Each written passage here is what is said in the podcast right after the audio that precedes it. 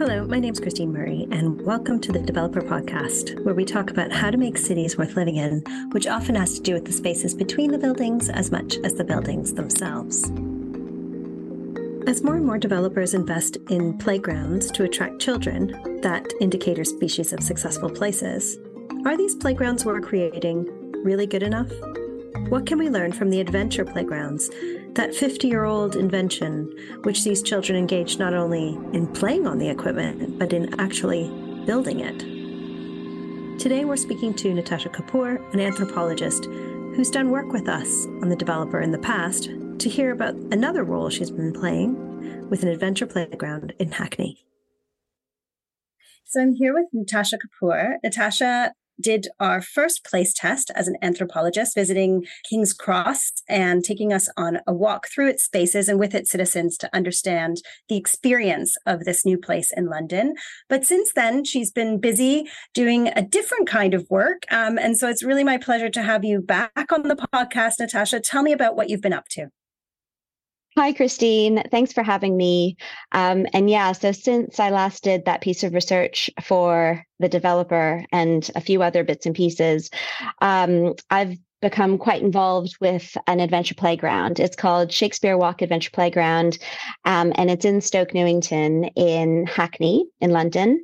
Um, I came on as a trustee just before lockdown, and um, it's been keeping me very busy. Um, the playground itself is really fascinating as a space. Um, it's 46 years old. It was built in the 70s by volunteers who just basically took some land from a rundown park, which is now Butterfield Green.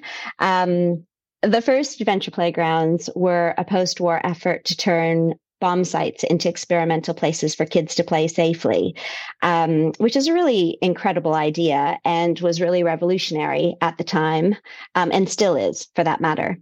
Where Shakespeare Walk Adventure Playground is situated is is uniquely diverse in that we're we straddle sort of two very different neighborhoods in Hackney, one of the wealthiest and one of the most deprived. Um, and so you know, where many organizations would struggle to get a diversity of children and families, we don't have that problem at all. We're this kind of incredible magnet um, across the spectrum because we're providing really incredible play experiences. And, you know, once kids find us, they just don't ever want to leave. So it's this really incredible microcosm. Um, that I became fascinated by and wanted to get involved with. Um, and, you know, we're doing really well. Uh, we had around 600 young people come through our doors last year, um, totaling 3,700 visits. It's very kind of buzzy. It's there's lots going on, um, but there's a lot of work to do. Um, the interesting thing about adventure playgrounds and what makes them really different to normal playgrounds is that the ethos is very child centric. And so, you know, you get lots of co design words being thrown around nowadays. Well, these places have been doing it from the beginning. This is not a new concept um, for the adventure play world. Um, and we have staff who are trained in play work, and they use the sort of like minimum intervention approach to turn young people's ideas for play and design and creativity and ultimately community into reality, which is, again, incredibly refreshing to watch that kind of play out. How is an adventure playground funded? And it, you know, I'm getting the impression that kids are kind of checking in. There's play workers there. This is not like a, a playground that we would imagine an, another playground in Hackney. It's very much more of a kind of formal experience of coming through the door. Um, and who pays for adventure playgrounds? You know, they started out, you said, as kind of volunteer organizations. Are they now funded in some way? Um, yeah, so it is a very different kind of model. So you could imagine a normal playground in a park. You know, obviously that's being taken care of by the park, um, park rangers, etc. But um, what an adventure playground have is trained staff who are on site. We open our doors at very specific hours of the day, often after school. So kids can come after school, um, and then usually um, a Saturday on the weekend. Um, but the key difference is really that young people uh, between the ages of six and 16, or up to 25 if they have special needs, um, can be dropped off. Um, and that is a major bonus for parents and carers. I mean, I'm always saying it's the best childcare deal in town because not only are your kids super happy to be there, but you get you know a couple hours to yourself. Um, and then the kids are really free to do whatever they want. Um, they're also free to come and go um, unless a parent expressly says no i want you know my child to stay here. But the idea is that we're fostering kind of independence as much as possible. So often the kids are coming to playground on their own. Um, and you know this is why this is why i was kind of drawn to the adventure playground model and became a trustee in the first place because having had children of my own i felt that this experience of risk taking through play was really important like this kind of idea of being able to kind of do your own thing um, kind of figure things out for yourself like decide if this is for me or not for me. That's very quite rare um, in, in the way that kind of kids are being socialized nowadays. Um, and i wasn't a huge fan of that helicopter style of like carting my kids off to the playground every day. And then even when i did they kind of got a bit bored of those spaces uh, you know after the age of five or six. So there's there's kind of like a um, there's a whole culture around these playgrounds around around independence and healthy risk taking and kind of like learning through trial and error. Um, and then you asked about funding um, and so we receive around half of the funding required to just run the playground comes from hackney council. Um, I can talk more about funding in a bit, but you know that's it's um it, it, we have to then kind of raise the rest of the money through hiring the site out for you know corporate team away days or birthday parties or schools use the space during the day et cetera et cetera. So the nice thing is is that we have this space you know and we can kind of make use of it and um and kind of bring in funds that way. But really it's an uphill struggle. And um the playgrounds you know across the country adventure playgrounds are closing all the time. Um, hackney have been quite supportive and investing in their adventure playgrounds which has been great but it really is you know without the help of volunteers and donations and all of this like really really hard work um, you know, w- eh, they'd be falling on hard times. And for that matter, when I started four years ago, our playground was in quite dire um, circumstances. Um, and we sort of used lockdown um, as downtime to kind of reinvest in the site and repair and maintain some of the play structures um, and give us a little bit of time to kind of strategically think about how we wanted to kind of grow the playground and and kind of get it back on its feet. But I'm happy to say that um, four years on, we're in really good shape and there's a lot of really great momentum kind of behind our playground and we're really looking to kind of take it to the next level you spoke a little bit about co design and this idea of co building, co construction, co everything being at the heart of the adventure playground. When we think about playgrounds, we think about, you know, some, you know, the council kind of paying someone to put up a structure, but the adventure playground, you know, these were kind of built with and for the kids. Is that a tradition that continues to this day? This kind of idea of children wielding hammers and these being these kind of ad hoc structures. And for the kind of architects, designers, developers, and this, that sounds like a total nightmare. So I think this, I can we can we kind of get into the the headspace of the of the construction as play, um, and and what the kind of um, final point of the adventure playground is? Does it reach an end point of design, or is this something that is just has been evolving for 40, 46 years? Um, yeah, so traditionally that was the that was the idea. It was all it was all kind of hammers and nails and drills and saws and like let's build this whole world. And play workers were trained up in in how to help kids do that. And you know it, there's a very formal kind of process of how a, tr- a play worker would go from stage one to stage four and you know be skilled up in order to to facilitate that kind of play. Sadly over the years and due to lack of funding um, those skill sets have been dwindling.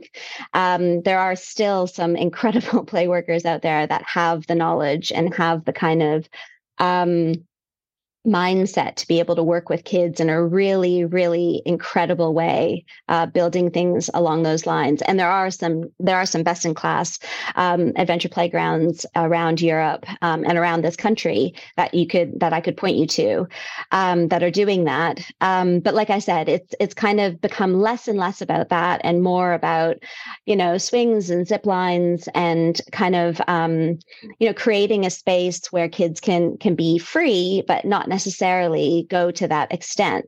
But i'd have to say you know that's that's where we want to go back to. We want to include that kind of an experience in the adventure playground world. Um, that's our kind of uh, one of our goals of reviving that tradition at our adventure playground.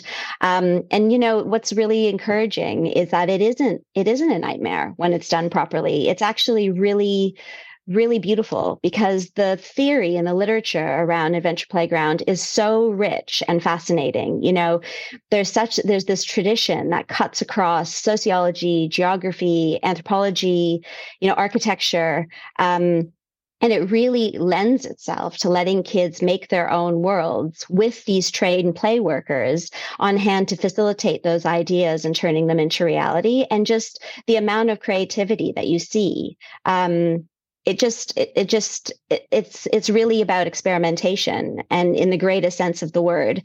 And i think i think nowadays you know what what where do we see that most? You know it's probably in the forest school model um, which is great you know it's really going some way towards this. It's putting kids in nature. It's you know exposing them to the elements like you know put on their overalls all the time and you know just just deal with it. But that tends to be a younger kid type thing to do. Um, and i would say the adventure playground model is like it builds on that in a really fundamental way because it allows kids to be dropped off and that dynamic completely changes the you know it's it's just that that's the game changer. Just the kids being dropped off just makes that space and that experience completely different. Um, and you know that this is what we all want. We all want our kids to kind of have a, a, a, bit of our own childhoods where we were off kind of riding bikes in the neighborhood to see our friends and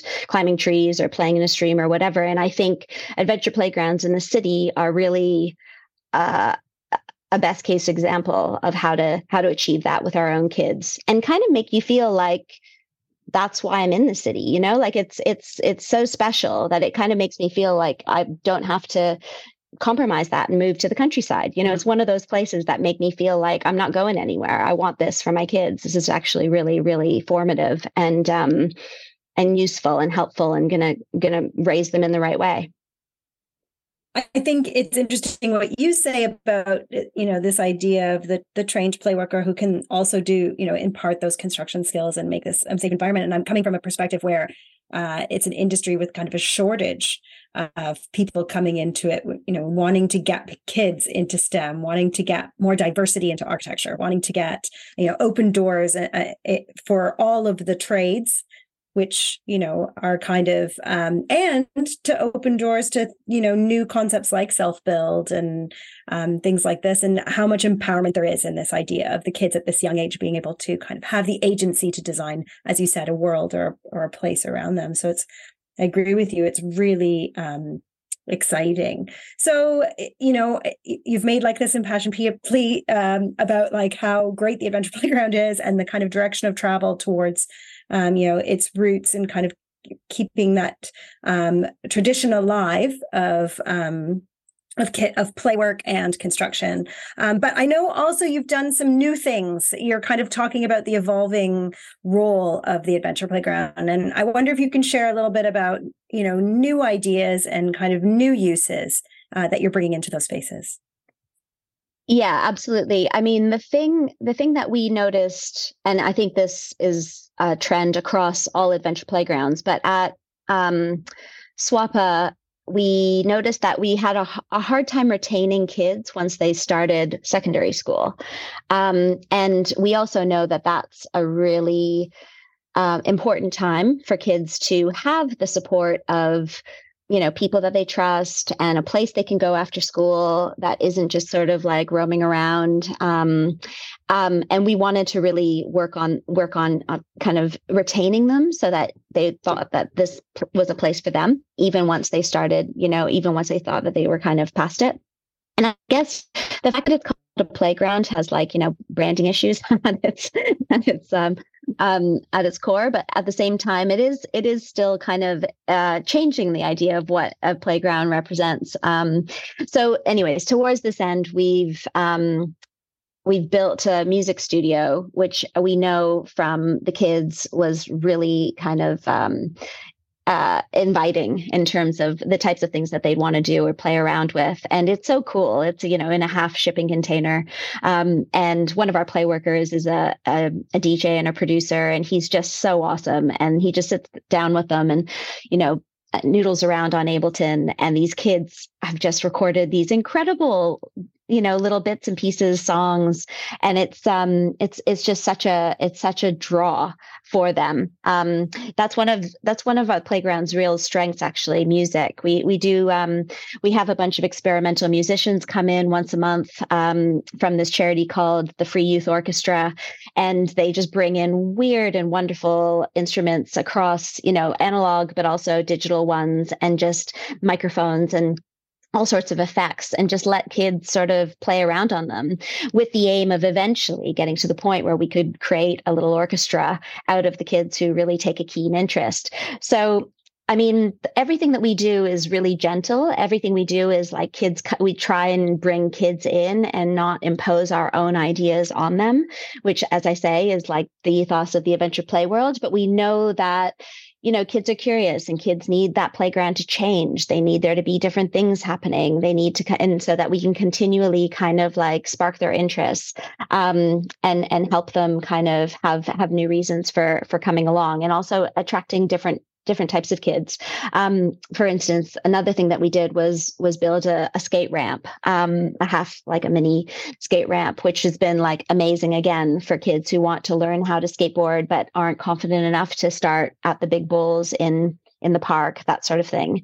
Um, so so really an emphasis, and you know, it, it just signals out to the community that this isn't just about you know kids playing in the sand pit. This is about um, you know whole it, it, runs the gamut. And, and and having that kind of range of kids from the age of six all the way up to 16 is really important to us because you know that's also a very supportive environment for kids to be in. It's not just about you know being with your own friends. It's kind of also really nice to be around like younger kids that are sort of in the zone but not necessarily in your face all the time talk a little bit about the play worker. You mentioned that they have kind of specific training around the construction stuff but it seems to me that with all these things like learning to create music or learning to you know skateboard or learning to build that this play worker is really something that sets apart the adventure playground from what we think of when we think of playground which is that we just put like a some kind of equipment there and the kids just go crazy and and that's you know that's it. The adults kind of stand at the sidelines. Um, but but how does this this play worker kind of change that experience? And what is the role of the play worker um, you know to to the whole functioning of the adventure playground in this way? Oh, they're so important. And, um, you know, I remember when I first started, I was talking to a youth worker who's really well established actually i met him through the um, king's cross piece and he runs a youth club in king's cross um, called the copenhagen youth project. And he just said the most important thing you can do is just be open and be consistent. And and and so for kids especially kids who really need you um, because they don't have a lot of consistency in their life you become you know those those members of staff who are there and um, just available become incredibly important to those to those children and those families. Um, and so so yeah the staff you know that that frontline role that they play um, in that way is is incredibly important. We invest as much as we can into training into kind of reflective practice into um, you know new skills that we can add into the mix. You know there's like i was saying earlier about the kind of rich tradition and literature around adventure play there's there's 16 play types I don't know. It, when I found out about that, there are 16 play types. There's 16 kind of interesting ways that you can play. And it's really important that kids sort of experience all of those. So, you know, a kid who only ever does role play is probably, you know, missing out on these other things. And so the play workers are sort of trained in all of these theories and all of these kind of established practices in effective childhood development and it's fascinating to kind of talk to them about it as a parent as somebody who's just kind of looking in because they they're really kind of um, you know they're they're not they're not camp counselors. They are very much watching and kind of intervening at the appropriate moments but they're not they're not just guiding in the way that often happens around around kids nowadays. It's very different to a youth club. Very very different you know because we we have a youth club down the road um, and we work very very hard to kind of establish close links with them because they have a number of kids that come to their provision and they don't really have outdoor space. And so we're like come you know come bring your kids to the adventure playground. But we do see the differences in kind of their approach versus ours which is much more open much more gentle much more like uh, meeting the kids at their level um, and then seeing what happens from there um, versus a much more top down approach that a child is is basically experiencing all day long at school, anyways. Um, and I think that's probably one of the biggest differences that our that our kind of space provides for that child is that we we allow for a kind of emotion we allow for we allow for um, a child to kind of let off steam i mean we do entry and exit surveys and it's just drastic the kind of you know how they feel before they came in frustrated you know wound up you know had a bad day at school or whatever versus then how they feel when they leave which is just a sense of kind of freedom and um and space for them to for them to kind of go on with their day. We were speaking you know ahead of this podcast and you mentioned uh the that the process is the purpose and I wonder if you could explain what you meant by that. What does it mean to say that the process at an adventure playground is the purpose? Well, this is this is one of my most favorite parts because um, now that I've been at the playground for four years, it's I've actually seen it happen, and it's um, and it wasn't happening before at at our playground. So I feel really proud of this.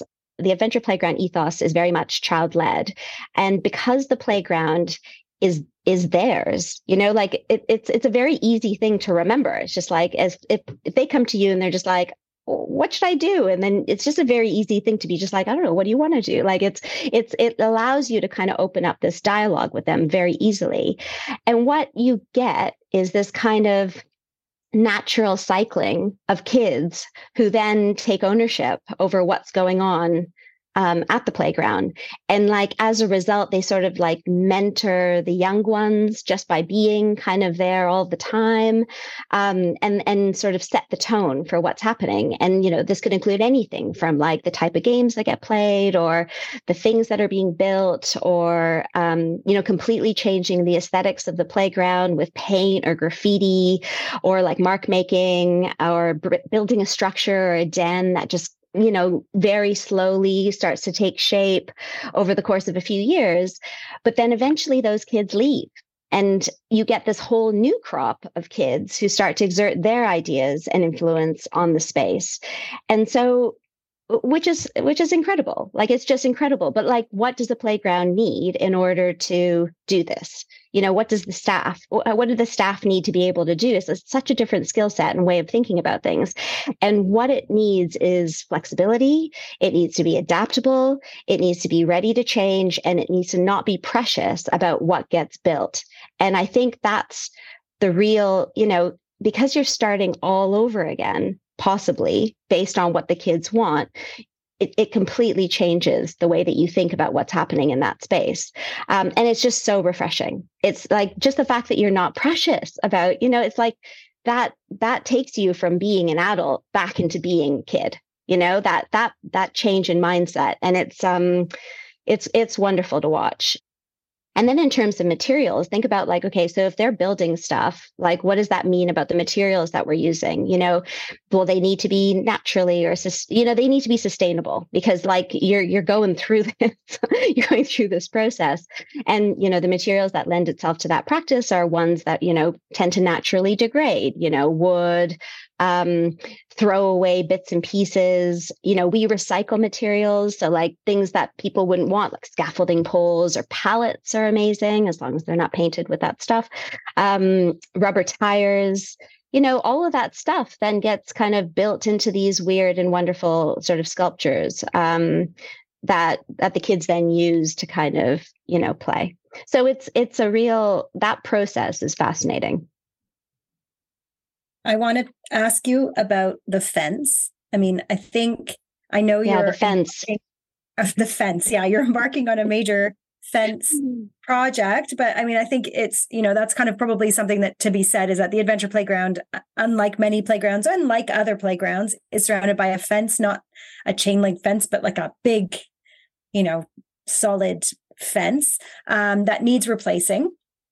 And so I guess, uh, you know, firstly, why do you need a fence? And secondly, tell me about this um, this fence project and and and what it's the process the process of the fence well yeah our fence started falling down and that was a real turning point for us as a board and also um, you know as a charity because well, it's one thing to find the money to replace a play structure, um, but a fence, um, you know, and ours, as you say, is a beautiful 45 year old split telegraph pole fence. You know, it's it's it's it's a thing, um, and this posed a whole new challenge because we realized to replace it with like for like. I mean, that's costing us already a hundred thousand just to just to replace it, and who's going to give us money to replace a fence?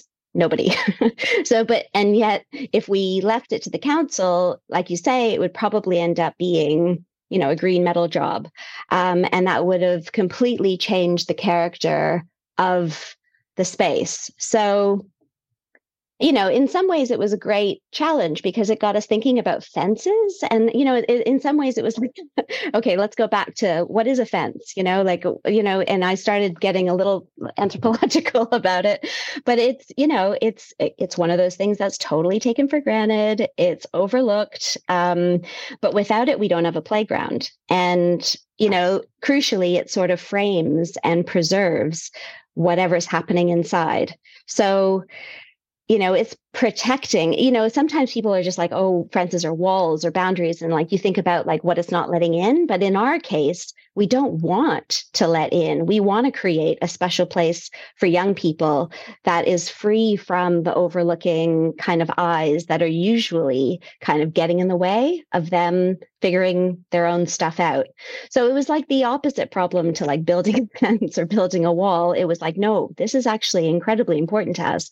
Um, that said, how do you fund replacing it? So the solution sort of came to us when we realized that maybe we should make something big out of this fence. You know, instead of it being this overlooked thing, maybe the fence is the play structure. Um, and this concept of a play fence took shape. So, um, you know, we applied for funding from the Arts Council to uh, lead a series of workshops to co design this play structure, this play fence um, involving some incredible um, artists, architects, um, musicians, acrobats, performers from our local community. You know, we really pulled in some incredible um, high profile people.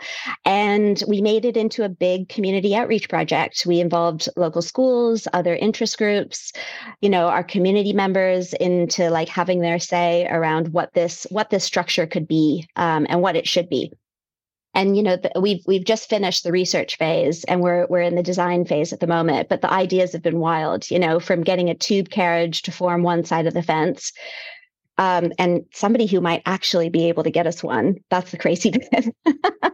um, to you know drawbridges at the gates and you know eat like things like 360 degree parkour around around around the structure like it's some of them are really far fetched and and will require some angel some angels to come through for us but some of them are just very creative uses of the space and the structure um, if we if we really like go for it so um, you know it's actually this project has become a really big deal because the adventure playground world is sort of you know it's it's it's often overlooked. You know it doesn't usually receive funding from something like the arts council. And so when we when we won this money you know it, it sent waves through that world. And i think it gave you know some some hope to maybe maybe we can sort of like revive refresh kind of draw the right kind of attention to these spaces um, by being by being really bold and and also kind of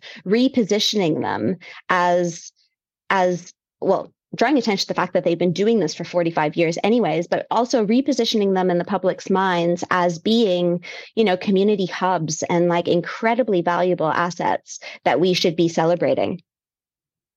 We've had uh you know three very high profile playgrounds kind of completed the heart of new major development projects in the UK recently. Um, we wrote about Mayfield, uh, Brent Crosstown, and we wrote about um, Sheffield as well, a major new playground there, but they are not at all like what you're talking about. They kind of were perfect and pristine and finished and don't have fences around them uh, and are kind of revealed there. Um, so that's kind of the built environments um, engagement is is really an awareness of the importance of play and forming communities, and they're starting to invest and in kind of putting these playgrounds in the middle of these developments. So a huge acknowledgement of kind of the role that um, you know providing for children and providing for kind of more adventurous play. They are more um, not traditional playgrounds. They're a little bit more um, inventive, a little bit more biodiverse, a little bit more exciting. But you know in terms of the adventure playground what has been the built environment's relationship to it? I mean you mentioned materials and i know you've said in the past they have donated um, materials to it. Um, but apart from that um, has the built environment industry architects you know um, designers developers uh, are they part of this world or how have they been engaging to date I mean, they have been. Um, you know, adventure playgrounds rely on donations so much these days that we really couldn't exist without them. Um, and um, Sarah Wilson, who is our phenomenal senior play worker, she runs she runs the playground, and we host corporate team days um, you know and every time she tells me how much people get out of the session you know the the satisfaction of working with their hands a bit of manual labor getting dirty you know it's just such a you know that's the magnet that adventure playgrounds have really traded on for so long in terms of our um, relationships with with the corporate world. Um, and also you know we welcome partnerships with local builders and developers for materials and offcuts, et cetera, et cetera.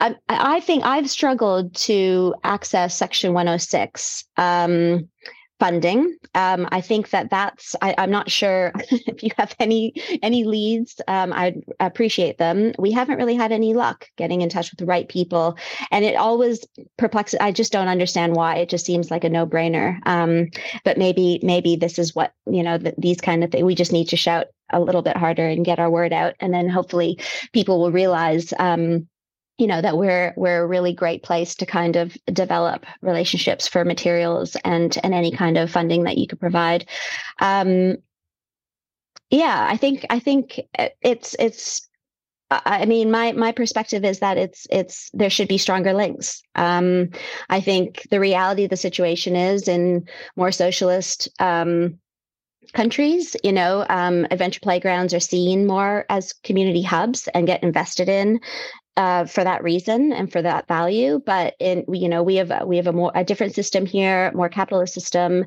and the thing that kind of you know in the same way that guilds invest in schools and for that matter corporations are investing through academies you know i think there just needs to be a kind of understanding of what the role that adventure playgrounds can play in the social mix. Sadly, play is not statu- it's not statutory, and so funding to play gets cut uh, in a way that it won't necessarily with education um, or you know uh, hospitals, things like that. And yet, the role that we play, I mean, the relationship that our play workers have with the families of children with the children themselves you know we are we are frontline workers. You know we are making referrals to social workers because parents will tell us about the things that they won't tell social workers. You know it's a, there's a really interesting role that we play because play is opening those doors um, that are otherwise closed. I mean, and also we are very face to face. You know, a lot of these families aren't digitally literate. English is a second lan- language. There's all sorts of barriers that I know people in the social work world are dealing with all the time. But what's interesting is that because we're that magnet and because we have these inroads, we tend to fill those gaps. I mean, I, I, won't even get started on the role that we play in kind of physical and mental well-being for children um, and young people. But it's it, it it is, I think, time to reposition ourselves and and um, and start to kind of understand the value that we play across many different sectors that we haven't traditionally been um, involved with. I know that many uh, developers, construction companies, and architects invest in programs to get people into construction, to get kids involved in construction. They go into schools and they do activities around design, etc. But it seems to me that what you've described is incredibly powerful, also in terms of STEM education and getting kids excited about engineering and architect- architecture, building. But also, you mentioned other um, skills like uh, electronics, engineering, sciences, um, music being like a, a huge link into the sciences as well.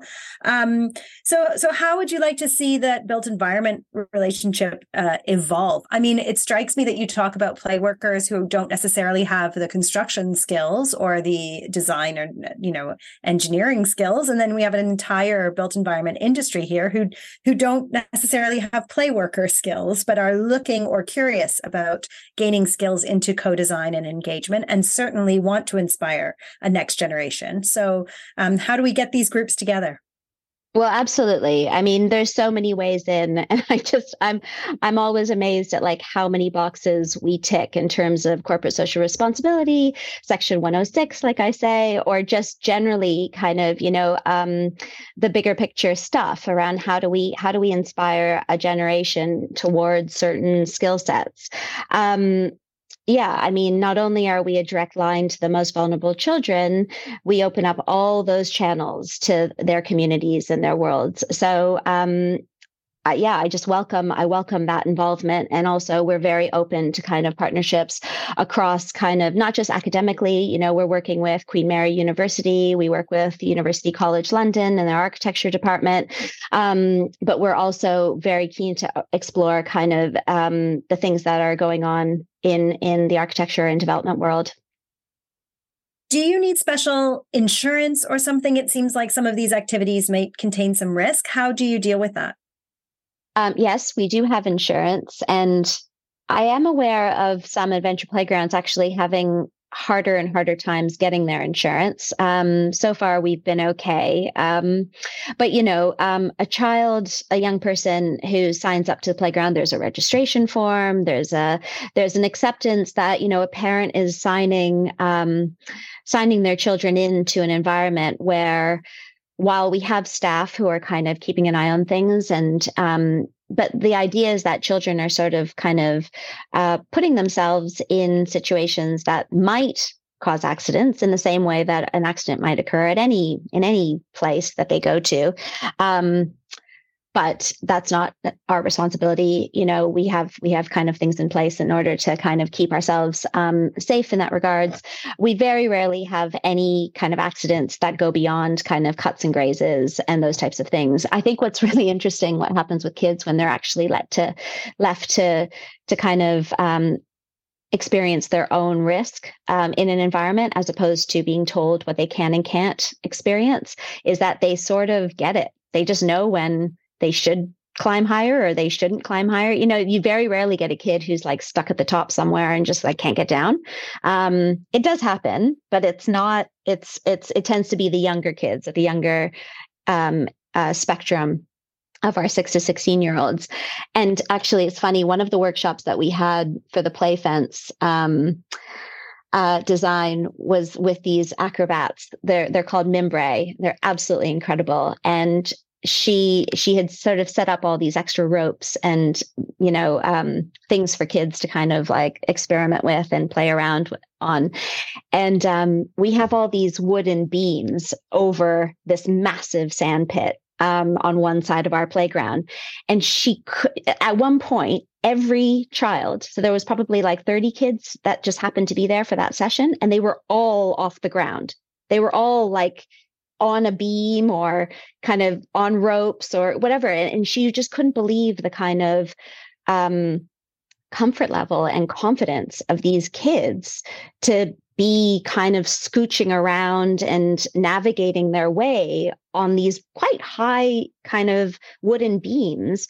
And she teaches acrobat she she teaches like this kind of thing all the time. And she's like the kids who are coming to the playground they are very skilled at this type of thing. And it's and sarah our, our senior play worker was like it's because they just slowly but surely get more and more confident and then they can do it you know it's like the playground is just full of challenges like that and a kid just doesn't naturally throw themselves into into risk or into something that's going to be too much for them. They kind of when they're left to their own devices they sort of figure things out you know there's a lot of concern around the maintenance of play structures. I know that councils themselves will say um, that this is a huge problem the upkeep, the maintenance, and then kind of safety considerations going to check that the equipment is safe. You've got kind of um, self-built structures as well as kind of formally built structures is maintenance an issue and in terms of um, upkeep or making sure that these structures that have been kind of some, especially the ones that have been improvised, are safe? What's the approach to that? Well, we're very lucky because Sarah, who's our senior play worker, is also a health and safety inspector for adventure playgrounds up and down the country. So one day a week she goes and does that. And so she's on it and which is very reassuring for us as trustees, um, and also I'd I'd imagine for parents and carers who are dropping their kids off. So we we definitely always have an eye on that, um, but absolutely, um, maintenance and repairs is an ongoing struggle.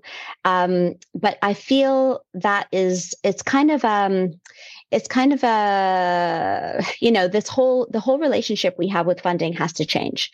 So the fact that councils are stretched the fact that councils have no money i mean there's this is the kind of you know larger bigger picture issue that we have around kind of where is the money? Where is the money to kind of be able to invest in these spaces for the long term? And so where we've netted out is well this money tends to be wrapped up in corporate social responsibility or in kind of um, you know policies that companies are, are, you know embedded in in in policies that companies have to adhere to. And i think you know it's not really a sad case. It's kind of just let's go for it and let's start being a part of that conversation as opposed to being a part of the council's conversation because we know that they're stretched. We know that they are feeling it in all sorts of ways. And for that matter there are frontline services that they need to be investing in which are incredibly important. And so I really just feel like this comes down to long term partnerships with corporates and with kind of champions i think champions within organizations who just see that you know like a 15,000 donation to our playground would build an entire zip line structure. And yet that's a drop in the ocean for their for their you know in, on their bottom line. You know I, I i worked i worked in marketing before i kind of left to um, do anthropology full time. And it's I, it's just i know i know the kind of discrepancies between kind of what's happening on those balance sheets and what's happening on the balance sheets of councils. And it's just well why are we afraid to kind of tap into all of that? I think there's a lot of good work that can be done by having great partnerships um, with business. This podcast is about place and you've talked about kind of where this adventure playground is situated between these two neighborhoods. One of the things you mentioned was that kids can be dropped off. So essentially, there is a childcare element to this.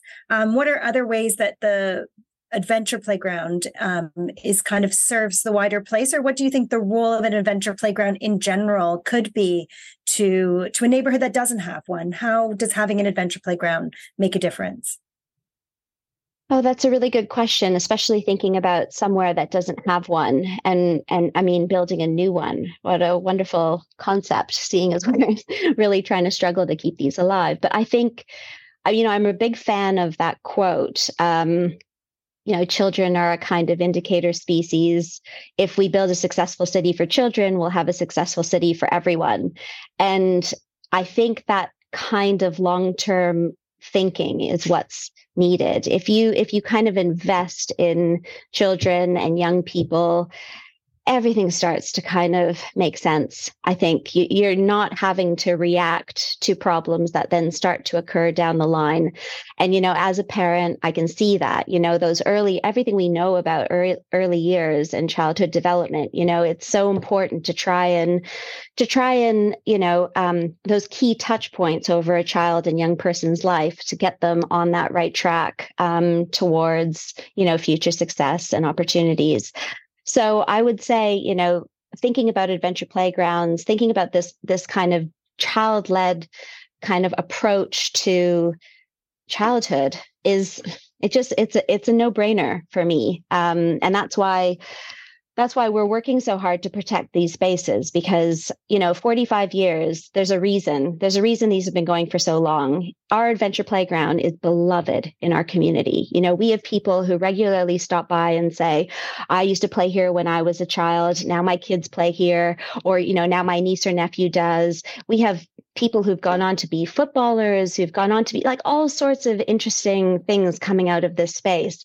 Um, you know the oral history is fascinating. And i think i think that's it though. It's about taking a long-term approach. And if you think about kids you naturally think long term because you're not thinking about the next two years three years. You're thinking about you know where are we headed.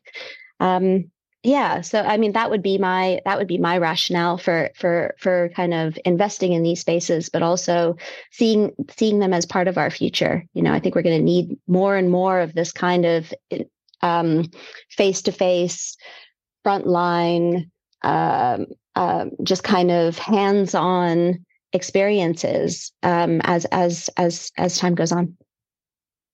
I think what strikes me from what you said is that continuity, that sense of a growing narrative about a place. Like when you place somewhere as a child and you have happy association, that you carry those associations into adulthood, you're more likely to kind of stay in that place. You're more likely to want your child to have the same experiences you had growing up, more likely to kind of want to put down roots there. And I don't know, it, it sounds like there's a lot of um, importance in that. I mean, so sometimes we want to escape our childhoods. Um, so to have something that you want to give to your children that you had is really precious. Yeah. I mean, I guess the other thing I would say is the fact that it's you know, this isn't a new venture. This is this has been there a long time. And I think that's another reason why, you know, when it's feeling it's feeling hard and it's feeling like a real struggle, that's a real um it's a real comfort as somebody who's who's so closely involved with this with this organization i just feel like i'm part of something big. I'm part of something that's probably seen its ups and downs. I'm you know it's it's it feels good. And i think it's another reason why it, it feels like a safer bet than starting something from scratch and so as as in terms of investment and impact and all the things that I know matter to, you know, when you're trying to decide where to put your money or what to invest in. I mean, personally, why, you know, why am I putting my time into this? Like, I, I've had to have those questions with myself as well. And it's like, you know, it's, it delivers. It's there's there's something very there's very something very solid in 45 years of some of placemaking. Um, and i'm i'm quite fascinated in in that and being a part of that. And it sounds very it's just very professional. It's not a piece of play equipment installed in a park. It's uh, it's a whole ethos um, a whole value system a whole level of professionalism that is i mean feels very robust and very well informed yeah I, I really feel like it's just it's just ripe you know and it just it just needs the right people you know shouting about it. So that's what i'm trying to do. So you are fundraising at the moment. How do people kind of get in touch? Do they visit your website or do they contact um, shakespeare walk adventure playground directly if they want to talk about the fence project or any future involvement Yes, I would love to hear from um, anyone who'd like to hear more um, and learn more about our organization. You can get in touch with me at um, trustees at swapa.org.uk, or you can go to our website, which is www.swapa.org.uk and has a donation link. And um, yeah, we'd love to hear from you. Thank you so much, Nitasha, for talking to me about Adventure Playgrounds today. It's been such a fascinating conversation and really exciting, actually, to kind of rethink this approach to play and the playground and to hear about the amazing play workers doing this work. So, thank you very much. Thanks so much for having me. Thanks for listening. Our podcast is produced by Simon Mercer with music by Fortet. If you like what you hear, you can support us on Patreon at patreon.com slash the developer UK. You can sign up to our newsletter on our website, thedeveloper.live, and check out our live events on making more sustainable and equitable places at festivalofplace.co.uk. Thanks a lot. See you next time.